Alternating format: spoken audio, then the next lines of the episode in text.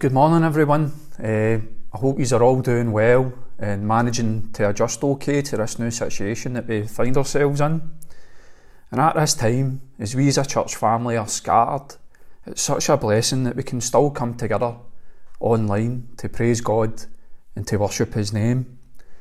And personally, it's been particularly heartening to see how this difficult situation has been used by God to reinforce the unity within our own church, but also uh, churches within our local uh, communities and even further afield. There's been a real sense of togetherness through it all. It's written in Matthew chapter 18, verse 20. It says, For where two or three gather in my name, there I am with them. So we can be confident no matter how we come together, whether it's face to face or through digital means, that God is with us and He's with us at this very moment. And from that, we can trust that He'll see us through the weeks and the months that lie ahead. And that from this situation, we'll emerge in a deeper relationship with Him and each other. So, as you know, this, this is the week where we mark uh, the beginning of Holy Week. It's the period of the year where we reflect on the death of Jesus and really celebrate his triumphant resurrection. And for those of us who follow Christ, these two critical events are the foundation of our faith, and they're also the basis of the hope that we carry in our hearts concerning salvation for all and eternal life. And it's this solid ground that we tread together. It's captured so powerfully by the famous Bible verse in the book of John, chapter 3, verse 16, where it says, For God loved the world in this way, He gave His one and only Son so that everyone who believes in him will not perish and have eternal life. That is the good news crystallised and made plain for everyone. So, in the coming week, we should really rejoice greatly as we're reminded about God's faithfulness, His mercy, and His graciousness that He's shown us through His Son Jesus Christ. It's an important week for us as believers, but we should also not lose sight of the fact that this is also an important week for those who don't believe. Do you know why? Because whether people realise it or not, the death and the resurrection of Christ profoundly shaped the course of human history. No other historical event, no other historical event even comes close to having such a profound impact on the world. These events that are recorded in all the four Gospels have moulded cultures, shaped societies, and affected countless lives throughout the ages. They have brought hope and meaning to millions of souls. So everyone, believer or otherwise, has been touched by the life of Christ Jesus. He's the most important figure in all of human history. So if you've, by an act of great providence, stumbled across this recording, uh, and you're new to DBC, we would strongly urge you to investigate the person of Jesus. Who was this man? And why is it he's affected the world in such a remarkable and profound way? Why put your faith in him? These are things that you should investigate. And here at DBC, we would count it a blessing if you wanted to discuss it more. So today, church family, we'll look at the most important week in the life of the most important person that the world has ever known. And to do this, we're going to be reading from uh, the book of John, chapter 12, verses 12 through 19. So that's John, chapter 12, verses 12 through 19. So I'll just give you a wee moment to find your place in the Bible or, or to access your, your app. So if you can join me in reading this passage together, it says, The next day, when the large crowd that had come to the festival heard that Jesus was coming to Jerusalem, they took palm branches and went out to meet him. They kept shouting, Hosanna! Blessed who blessed is he who comes in the name of the Lord, the King of Israel. Jesus found a young donkey and sat on it, just as it is written. Do not be afraid, daughter Zion. Look, your king is coming, sitting on a donkey's colt. His disciples did not understand these things at first. However, when Jesus was glorified, then they remembered that these things had been written about him and that they had done these things to him. Meanwhile, the crowd, which had been with him when he called Lazarus out of the tomb and raised him of, uh, from the dead, continued to testify. This is also why the crowd met him, because they had heard he had done this sign. Then the Pharisees said to one another, You see, you've accomplished nothing. Look, the world has gone after him. now, this passage is very brief in nature, but it contains a range of subplots that, when you put them together, uh, lead up to the events that will result in the death of Jesus and the end in his resurrection. So, this passage is the opening act of a story that culminates uh, in the successful completion of God's rescue mission for his people. So, let's dig into the passage. We'll look at each verse one by one and see how they speak into our individual lives. So, if we look at the opening verse together, it says, The next day, when a large crowd that had come to the festival heard that Jesus was coming to Jerusalem. So, let's pause there for a moment. So, I think it's important to give context to this passage uh, to really uh, explain what is this festival the crowd, the crowd are celebrating. So, what they're celebrating is the festival of Passover. This was an annual event that was held in which the Jewish people would ce- celebrated their liberation from slavery uh, in Egypt. If you turn your Bibles with me to the book of Exodus, chapter 12, verse 24 through 27, we read about the significance of Passover and why it is the Jewish people celebrate this festival so passionately. so it says in the, the verses, Keep this command permanently as a statute for you and your descendants. When you enter the land that the Lord will give you as promised, you are to observe this ceremony. When your children ask you, What does this ceremony mean to you? you are to reply, It is the Passover sacrifice to the Lord, for he passed over the houses of the Israelites in Egypt when he struck the Egyptians and spared our homes. So, what we learn in this passage is that despite the fact the Israelites were deserving of God's judgment, deserving of his wrath, he spares them from this.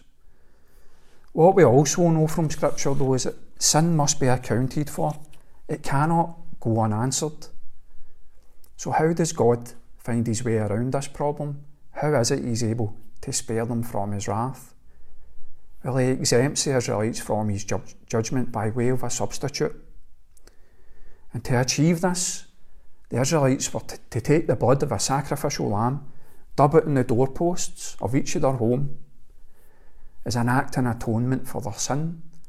And when God's judgments came, it would pass over their homes and they would be spared. And it's only when the, the Pharaoh realises that the, the Jewish people have been exempt from God's judgment, and it's only his people who it's been cast upon that he agrees to set the Israelites free from slavery so that they may return home to the promised land. So it's by the blood of the Lamb that the Israelites find their freedom from Egyptian oppression and are able to go home. And that is why the Passover is so important to them, and that's why it's celebrated so passionately. So, how does this story, taken from an ancient text written so long ago, apply to our modern contemporary lives? Well, the reason is, like the Jewish people, we are also oppressed, but not by a human tyrant like the Pharaoh. We are oppressed by our sin, we're enslaved by it. We're in bondage to a world that corrodes our souls and decimates God's plan for our lives.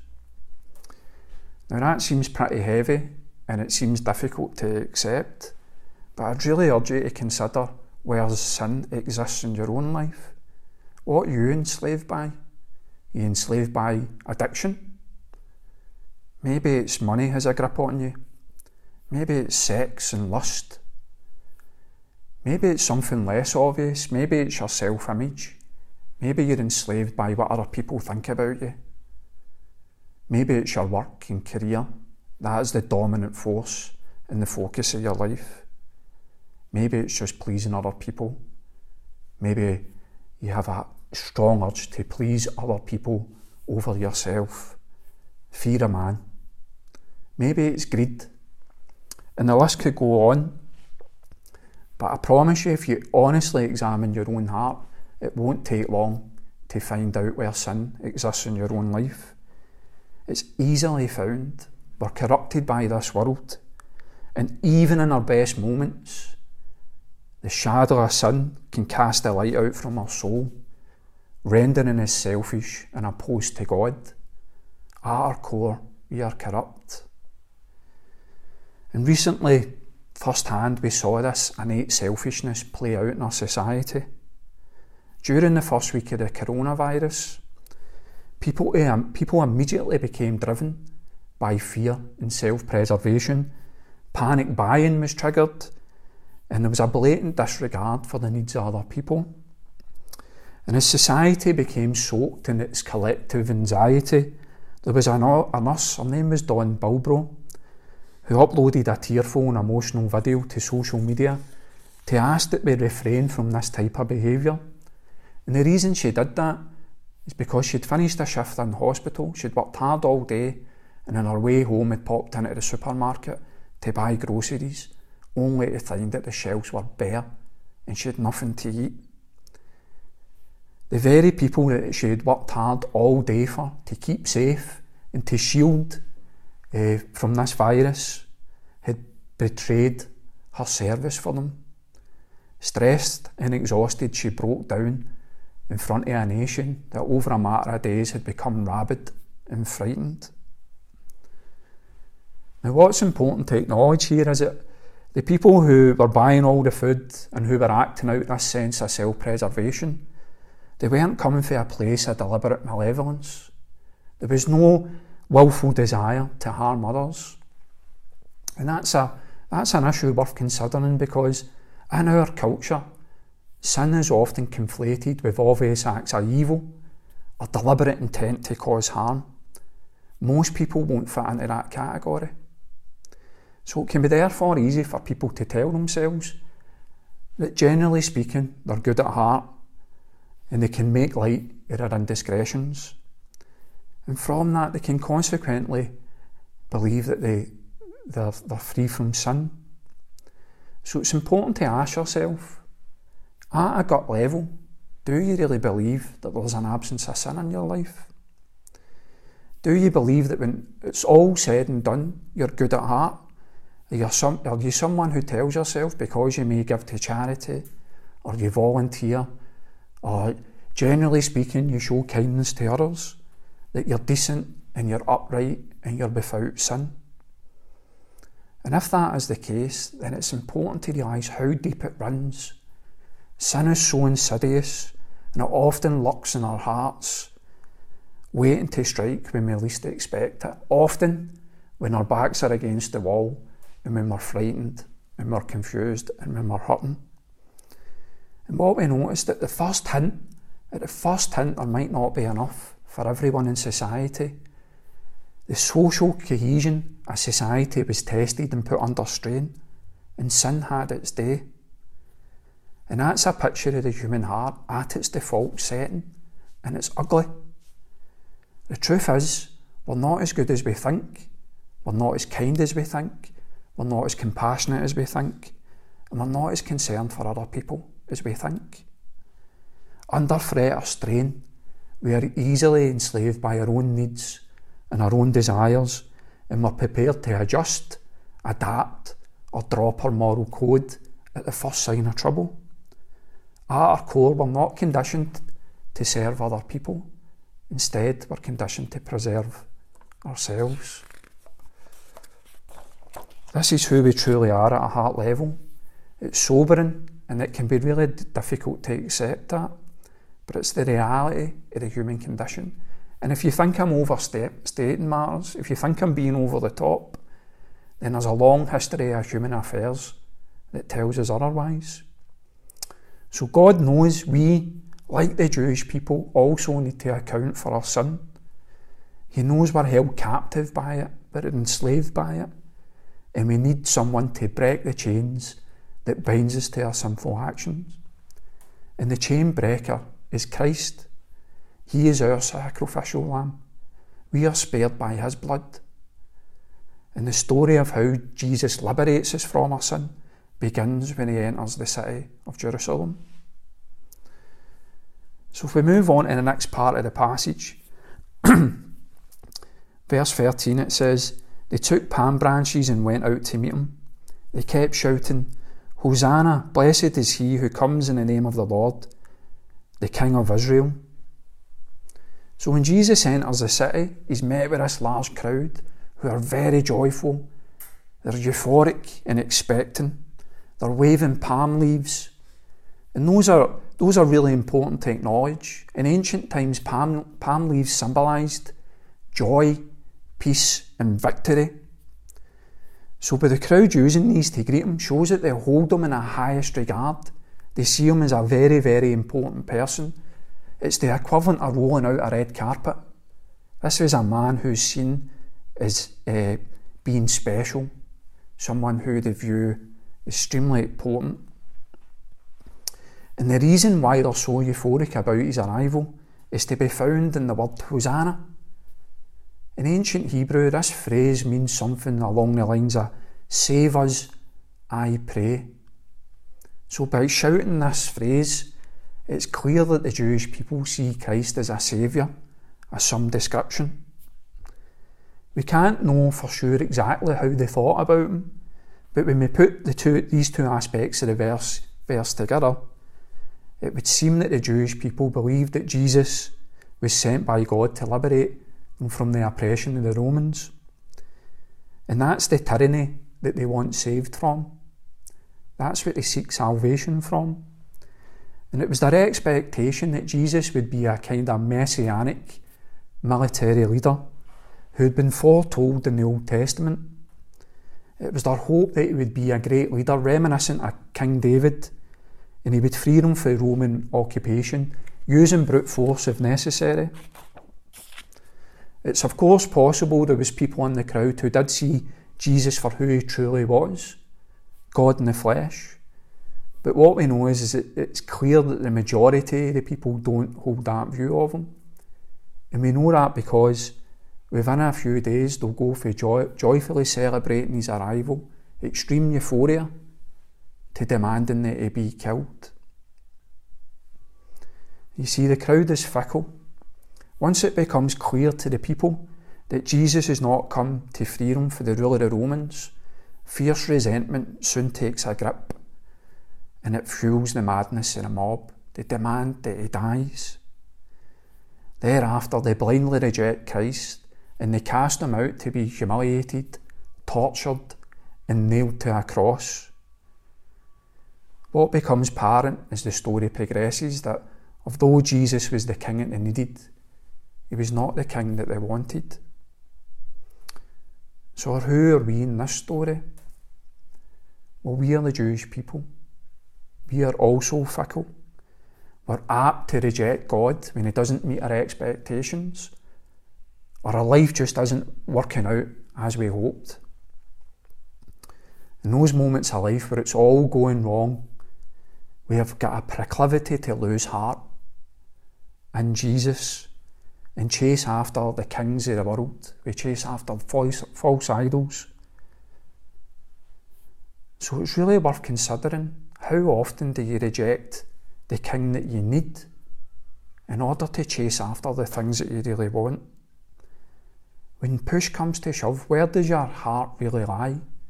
Are you in the one moment cheering on Jesus and in the next quick to reject him when the world doesn't go in the way you want it? Where does sin have a foothold in your life? What is it you really want or desire over what you really need? When I think of my own life, the true leanings of my heart are often revealed to me. I can meet with the guys for the church and we can be chatting about scripture. We can be chatting about the Christian life. The conversation might go something like this. I might say, first and foremost, I want a relationship with Jesus. That's the most important thing for me. Underneath the words, though, underneath the words, hides a stronger desire for a personal relationship with someone for the opposite sex.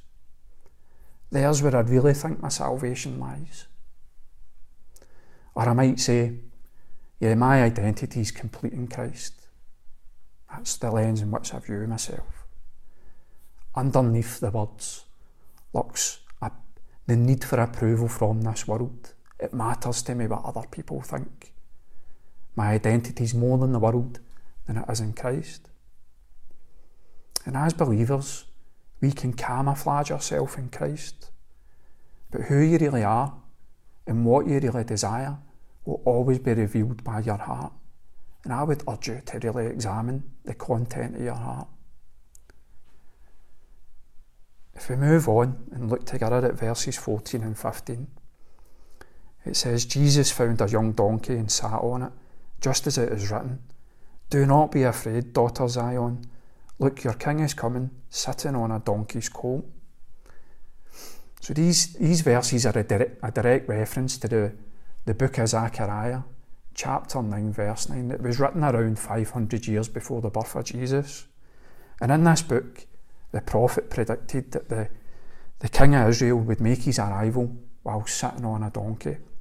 So this is the, the passage, this is uh, Zechariah 9, verse 9. It says, Rejoice greatly, daughter Zion. Shout in triumph, daughter Jerusalem. Look, your king is coming to you. He is righteous and victorious, humble and riding on a donkey, on a colt, the foal of a donkey. So Jesus, not for the first time, fulfills a prophecy predicted within the Old Testament scriptures. If we move on quickly and we look at verse 16, we learn that the disciples, at least initially, don't recognise the significance of this event. It says, His disciples did not understand these things at first. However, when Jesus was glorified, they remembered that these things had been written about him and that they had done these things to him. So, even in this moment, even the Lord's friends, his most trusted companions, are blind to the fact that he's entered the city to claim his kingdom. It's only later when he ascends to heaven and sits at the right hand of God that they fully comprehend all that happened. And this is because the disciples, like the crowd, are also don't recognise who Jesus truly is until his mission was completed. If we look together at verses 17 and 18, it says here, Meanwhile, the crowd, which had been with him when he called Lazarus out of the tomb and raised him from the dead, continued to testify. This is also why the crowd met him because they heard he had done this sign. These two verses are really important. They're a real sharp reminder about the power of service and the power of testimony and evangelism. The miracles that Christ performs throughout all the gospel stories had incredible power to convince people and bring them to faith. In fact, that's one of the main reasons such a large crowd has flocked to see him. So, as believers, it's really, really important that we mimic Christ in that regard, that we mimic his servanthood for the lost and broken in this world. We must testify, like he did, about the saving grace of Jesus Christ, and with his help, reach out to those. Uh, reach out to those who are lost and broken in the hope that they will find faith in the Lord. And friends, if you look at me, uh, look with me, sorry, at the final verse verse 19, it says, Then the Pharisees said to one another, You see, you've accomplished nothing. Look, the world has gone after him. So, how does this verse speak into our own lives? Well, here we find is, is that the Pharisees are deeply disturbed and threatened by Christ's witness and his testimony. It unnerves them. As they watch the crowd shout his name, the world that they know starts to disappear before their very eyes. And in response, their hearts darken. And as we've seen in recent weeks in our own society, fear and self preservation takes hold of them. It takes a grip of their souls. And to the Pharisees, Jesus represents the loss of their power, the loss of their influence, the loss of their status. The fear the world is lost to them as it goes after Jesus. What they don't realise though is that they've misread the crowd. They fail to realise that most people in the crowd have no real heart for Jesus. The adulation they've got from him is fair weather, and it will soon depart when they realise he's not going to meet their expectations. So the crowd and the Pharisees are united as one in their blindness to who Jesus truly is the Messiah, God in the flesh.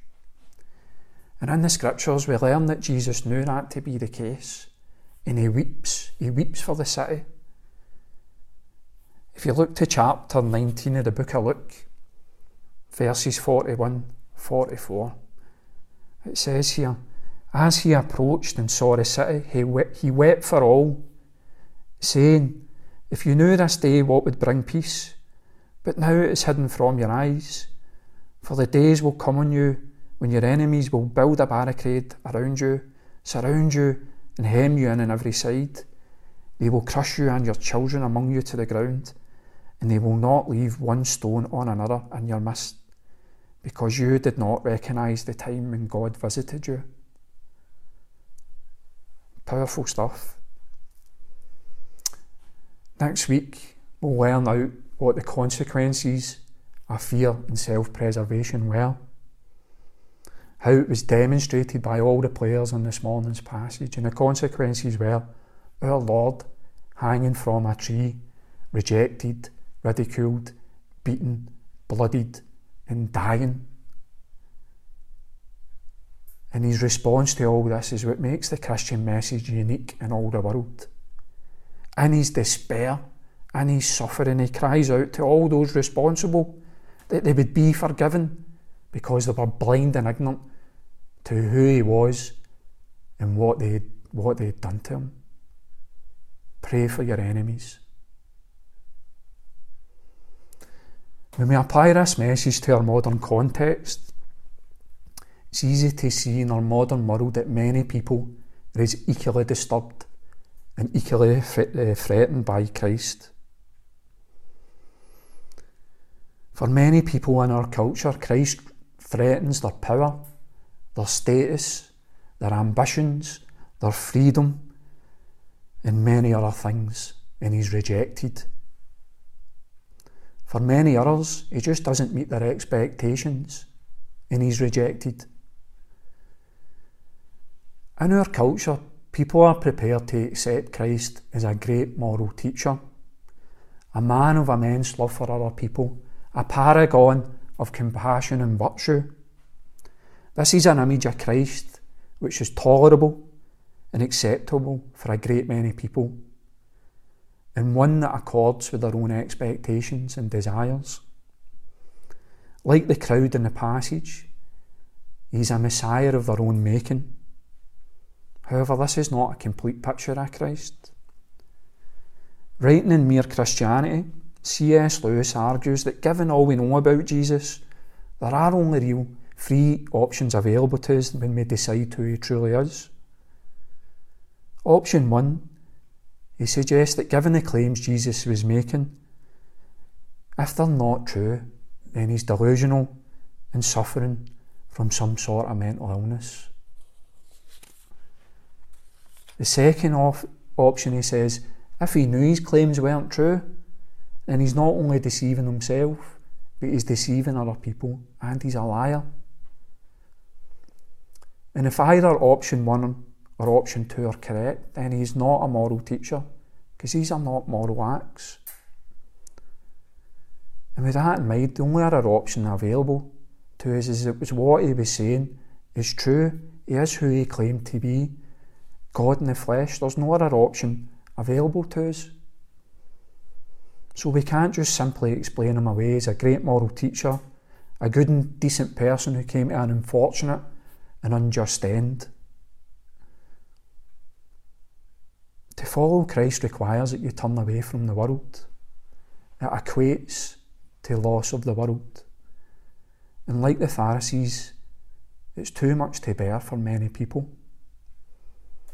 Therefore, as believers, when we witness and when we testify to His name, we too will also encounter the same hostility, the same ridicule as did the Lord.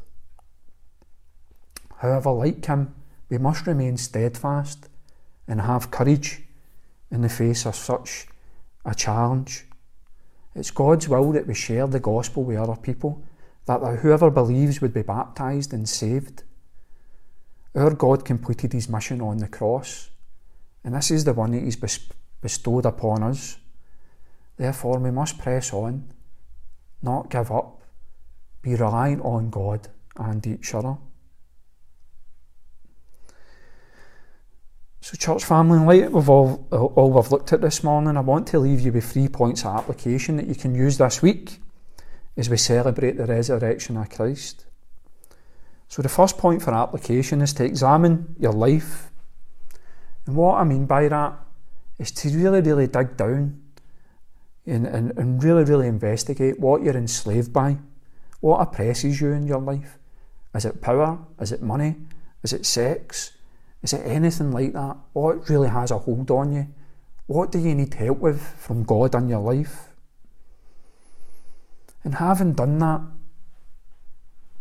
you know, remembering that Christ has died for our sins and that we're free, but that doesn't mean that we don't stand firm and move away from the sin in our lives. This is what Paul tells us in Galatians chapter 5, uh, 5 verse 1. He says, For freedom Christ set us free. Stand firm then and don't submit again to the yoke of slavery. So I would really encourage you this week to spend time in prayer, asking that the Father would set you free from the sin that oppresses you in your life, but also take action to move away from it.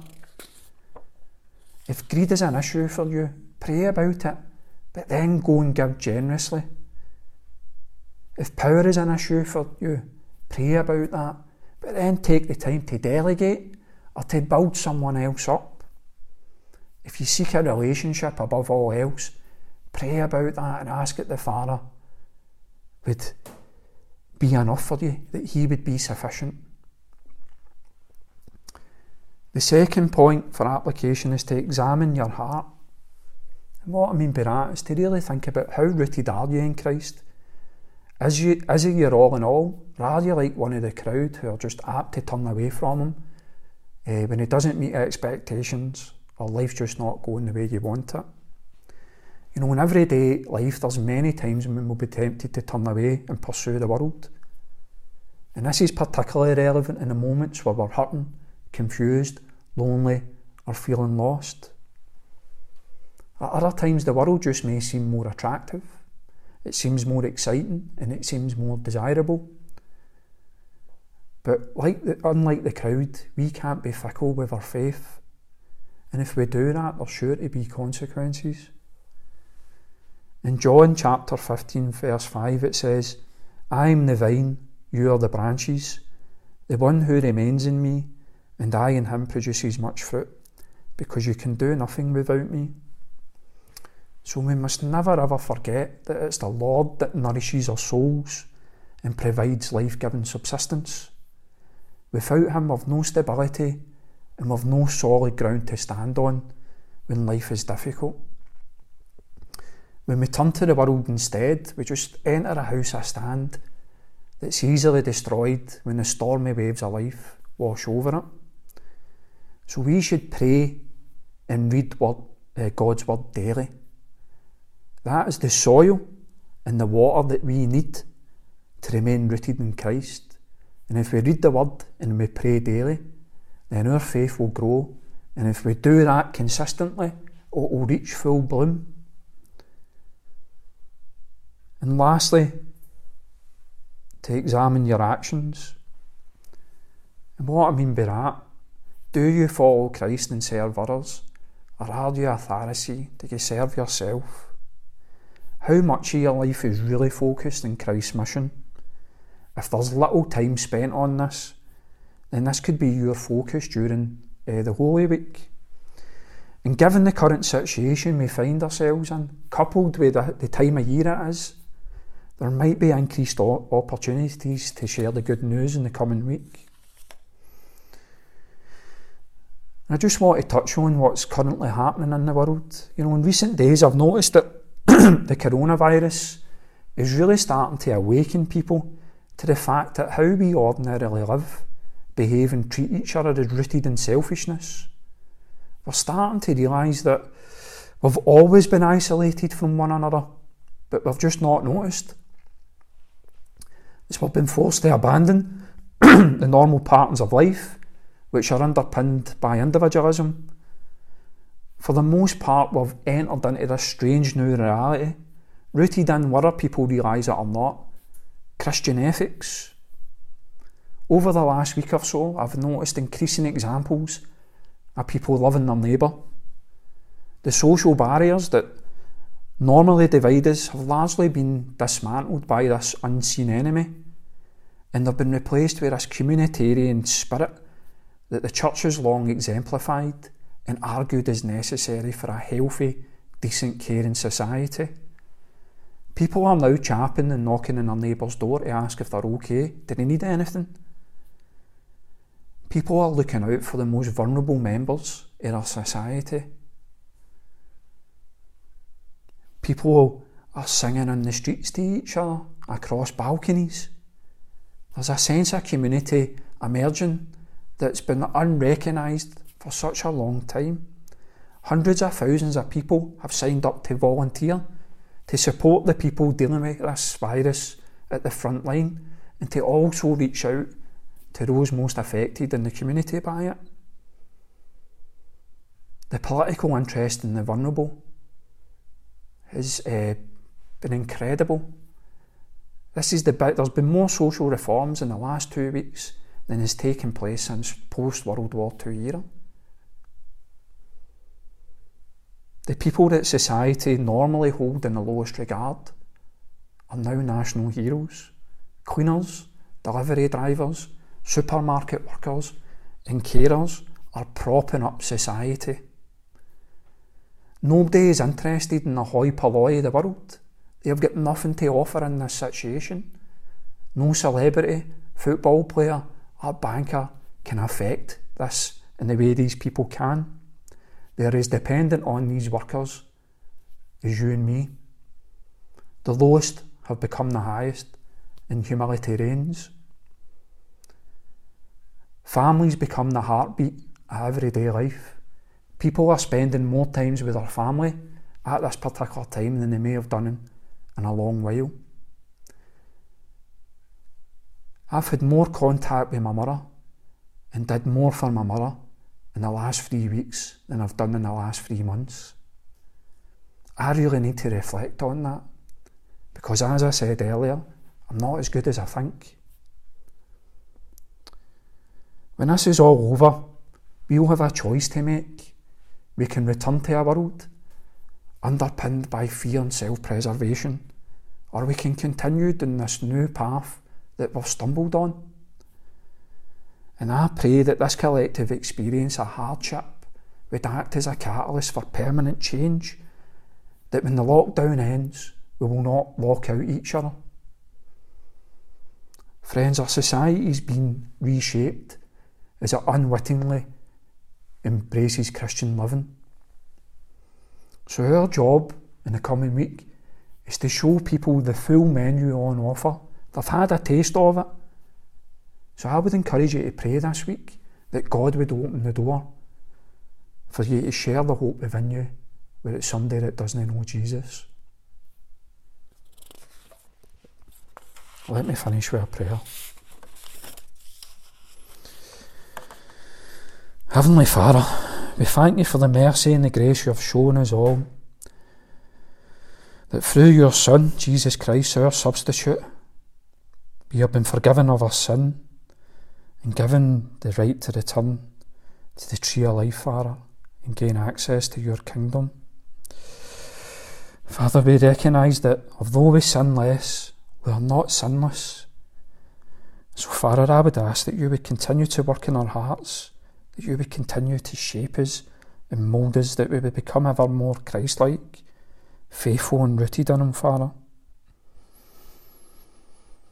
And Father, as we get into this Holy Week, I would just pray that the name of Christ would be proclaimed and that many would choose to cross, cross the threshold of your kingdom and dwell there forever. We ask all this in Jesus' name. Amen.